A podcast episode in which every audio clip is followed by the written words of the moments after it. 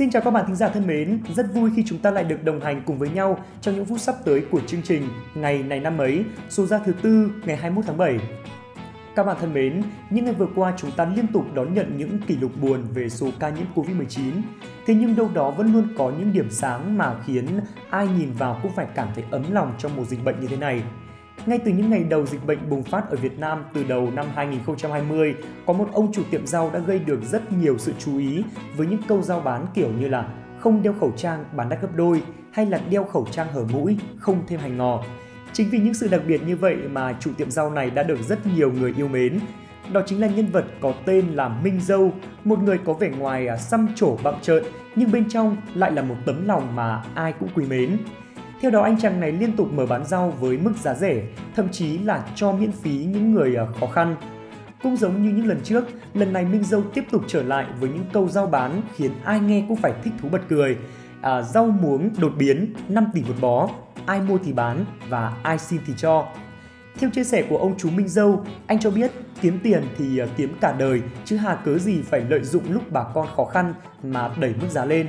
Còn theo những chia sẻ của người dân xung quanh, tiệm rau của anh Minh Dâu từ ờ, nhiều năm nay đã trở thành một địa điểm quen thuộc của các công nhân hay là những sinh viên nghèo đến nhận rau miễn phí. Các bạn thân mến, đây đúng quả là một hành động vô cùng ý nghĩa và đáng quý biết bao và hy vọng rằng ngày càng sẽ xuất hiện thêm nhiều Minh Dâu hơn nữa để có thể lan tỏa đi những sự tử tế giữa tình hình dịch bệnh khó khăn như hiện nay. Các bạn thân mến, hôm nay là ngày 21 tháng 7, là ngày thứ 202 trong năm. Xin được chúc cho tất cả các bạn thính giả có sinh nhật trong ngày hôm nay sẽ có một ngày sinh nhật tràn ngập niềm vui.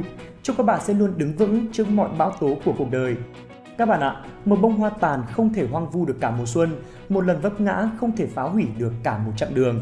Hãy cứ bước đi, chặng đường tương lai tươi sáng đang đợi ta ở phía trước. Hãy luôn sống một cuộc sống kiên cường, mạnh mẽ, Dù cuộc sống sẽ tự cho bạn tất cả những câu trả lời mà bạn muốn. Chúc bạn sẽ có thật nhiều may mắn.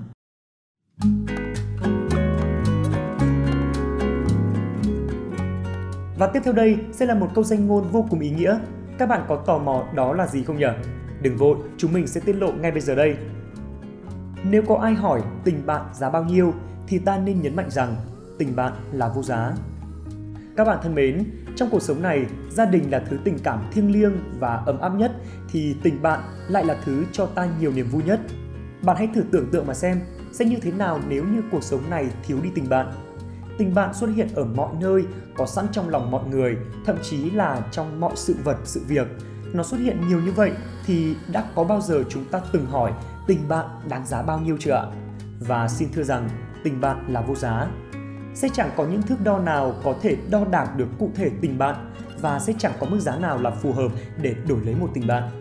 Bởi vì nếu tình bạn mà được đo đếm và xây dựng bằng tiền bạc thì nó chỉ là một mối quan hệ xã giao và nó sẽ không bền lâu được. Với mỗi một người bạn, chúng ta sẽ có một tình bạn khác nhau. Không tình bạn nào giống tình bạn nào. Tình bạn xuất phát từ tình cảm, chân thành của hai phía để giúp đỡ và tôn trọng nhau. Đó mới được coi là tình bạn chân chính. Giả sử có một ngày có ai đó muốn dùng tiền để làm bạn với bạn thì à, bạn có đồng ý không? Xin thưa rằng với nhiều người đó không phải là tình bạn mà đó là một mối quan hệ xã giao trao đổi giữa hai bên. Nếu như hết tiền thì liệu tình bạn có còn hay không? Hay là trong trường hợp ngặt nghèo nào đó, những tình bạn xây dựng nên bằng tiền bạc có dám đứng ra hy sinh cho nhau hay không? Các bạn ạ, tình bạn là thứ quý giá vô cùng, sẽ chẳng có mức giá nào có thể đổi lấy được tình bạn cả. Vậy nên, nếu như có ai hỏi ta rằng tình bạn đáng giá bao nhiêu thì ta hãy bình tĩnh, mỉm cười và khẳng định rằng tình bạn là vô giá. Đến với phần cuối của chương trình ngày hôm nay, hãy cùng hai MC vô cùng đáng yêu của chúng mình tìm hiểu xem ngày 21 tháng 7 này của quá khứ có sự kiện gì nổi bật các bạn nhé.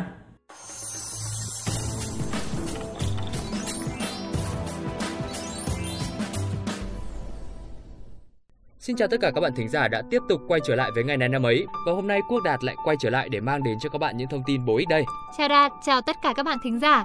Rất vui vì tiếp tục là người đồng hành với các bạn trong chương trình hôm nay. Ngày 21 tháng 7 năm 1786, tức ngày 26 tháng 6 âm lịch, Nguyễn Huệ dẫn đại quân tiến vào Thăng Long, đóng quân ở phủ Chúa Trịnh. Với danh nghĩa phù lê diệt Trịnh, Nguyễn Huệ sai chỉnh làm tiên phong Bắc tiến, quân Trịnh diệu dã nhanh chóng thua trận, các danh tướng phần nhiều nghe tin Phú Xuân thất thủ đã khiếp sợ, đến khi nghe quân Tây Sơn kéo ra, đa số đã bỏ trốn. Chúa Trịnh không được lòng dân, bỏ thành Thăng Long chạy, bị dân bắt đem nộp cho Tây Sơn. Trên đường áp giải, Trịnh Tông đã tự sát. Nguyễn Huệ vào thành Thăng Long, ít kiến vua Lê Hiến Tông. Tuy về danh nghĩa, Nguyễn Huệ trao trả quyền chính lại cho vua Lê và nhận phong nguyên sĩ dực chính phủ vận uy quốc công, nhưng trong thực tế ông nắm toàn bộ quyền chính ở Bắc Hà. Do sự sắp xếp của Nguyễn Hữu Chỉnh, vua Lê Hiến Tông gả công chúa Ngọc Hân cho Nguyễn Huệ. Chúng ta sẽ cùng chuyển sang thông tin tiếp theo. Ngày 21 tháng 7 năm 2013, nam ca sĩ Wanbi Tuấn Anh đã qua đời ở tuổi 26 và thực sự là nỗi tiếc thương cho người thân và khán giả.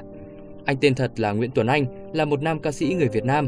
Anh được biết đến khi cùng Thu Thủy giành giải ca sĩ triển vọng của giải Làn sóng xanh. Các ca khúc của Wanbi chủ yếu thuộc thể loại pop, R&B. Anh được biết đến lần đầu tiên qua vai trò người mẫu ảnh bìa cho nhiều tạp chí tuổi thiếu niên như Hoa học trò, Mực tím, Thế giới học đường và từng là người mẫu độc quyền cho thương hiệu thời trang Jack Copra. Anh còn là gương mặt quảng cáo đắt sâu và tham gia đóng vai chính trong nhiều mẫu quảng cáo. Anh có tham gia phim truyền hình Áo cưới thiên đường và phim điện ảnh Bóng ma học đường. Trong sự nghiệp ca hát, anh cũng đã có nhiều bài hit như Đôi mắt, Cho em, Vụt mất. 21 tháng 7 năm 2013, tin tức về nam ca sĩ One B Tuấn Anh đang chống chọi với bệnh tật đến hơi thở cuối cùng đã khiến cho những người yêu mến anh chàng phải nghẹn ngào. Từng trái tim đồng cảm như đếm từng giây, từng phút, cùng nhau cầu nguyện điều kỳ diệu sẽ đến với anh. Giây phút báo chí đưa tin anh đã ra đi mãi mãi vào hồi 16 giờ 23 phút khiến cho những giọt nước mắt không ngừng rơi, tiếc thương cho nụ cười vụt tắt, tiếc thương cho một tấm gương sáng về nghị lực để giới trẻ noi theo. Quan Bi Tuấn Anh đã mãi ra đi nhưng đã để lại bài học quý giá cho nhiều bạn trẻ về nghị lực, ước mơ, sự lạc quan và rất nhiều điều tốt đẹp khác. Các bạn thính giả thân mến, tiếp theo sau đây thì chúng ta sẽ cùng đến với những thông tin trên thế giới. Ngày 21 tháng 7 năm 1899 là ngày sinh của nhà văn Mỹ Ernest Hemingway.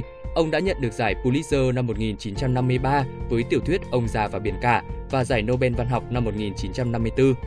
Nguyên lý tảng bằng chổi là đặc điểm trong văn phong của Hemingway. Nó được mô tả bằng sự kiệm lời và xúc tích, có tầm ảnh hưởng quan trọng trong sự phát triển của văn chương thế kỷ 20. Nhiều tác phẩm của ông hiện nay được coi là tác phẩm kinh điển của nền văn học Mỹ. Ngày 21 tháng 7 năm 2007, Harry Potter và Bảo bối tử thần được phát hành. Đây là cuốn sách thứ 7 và cũng là cuối cùng của bộ tiểu thuyết giả tưởng Harry Potter của nhà văn Anh J.K. Rowling. Bản dịch tiếng Việt vẫn do nhà văn Lý Lan đảm nhiệm, xuất bản ngày 27 tháng 10 cùng năm. Bộ truyện viết về những cuộc phiêu lưu phù thủy của cậu bé Harry Potter và những người bạn, lấy bối cảnh tại trường phù thủy và pháp sư Hogwarts nước Anh. Những cuộc phiêu lưu tập trung vào cuộc chiến của Harry Potter trong việc chống lại tên chúa tể hắc ám, người có tham vọng muốn trở nên bất tử, thống trị thế giới phù thủy, nô dịch hóa những người phi pháp thuật và tiêu diệt những ai cản đường hắn, đặc biệt là Harry Potter. Nhờ vào sự thành công của bộ truyện, J.K. Rowling đã trở thành nhà văn giàu nhất trong lịch sử văn học. Cả bộ truyện 7 quyển, với quyển thứ 7 được chia thành hai phần, dựng thành 8 bộ trong loạt phim cùng tên bởi hãng Warner Bros. Pictures, trở thành loạt phim có doanh thu cao nhất mọi thời đại, kéo theo thương hiệu Harry Potter có giá trị hơn 15 tỷ đô la Mỹ. Thông tin vừa rồi thì cũng đã khép lại chuyên mục ngày này năm ấy hôm nay. Cảm ơn quý thính giả đã đón nghe. Hy vọng các bạn sẽ tiếp tục cùng đồng hành với ngày này năm ấy trong những số tiếp theo. Còn bây giờ thì xin chào và hẹn gặp lại.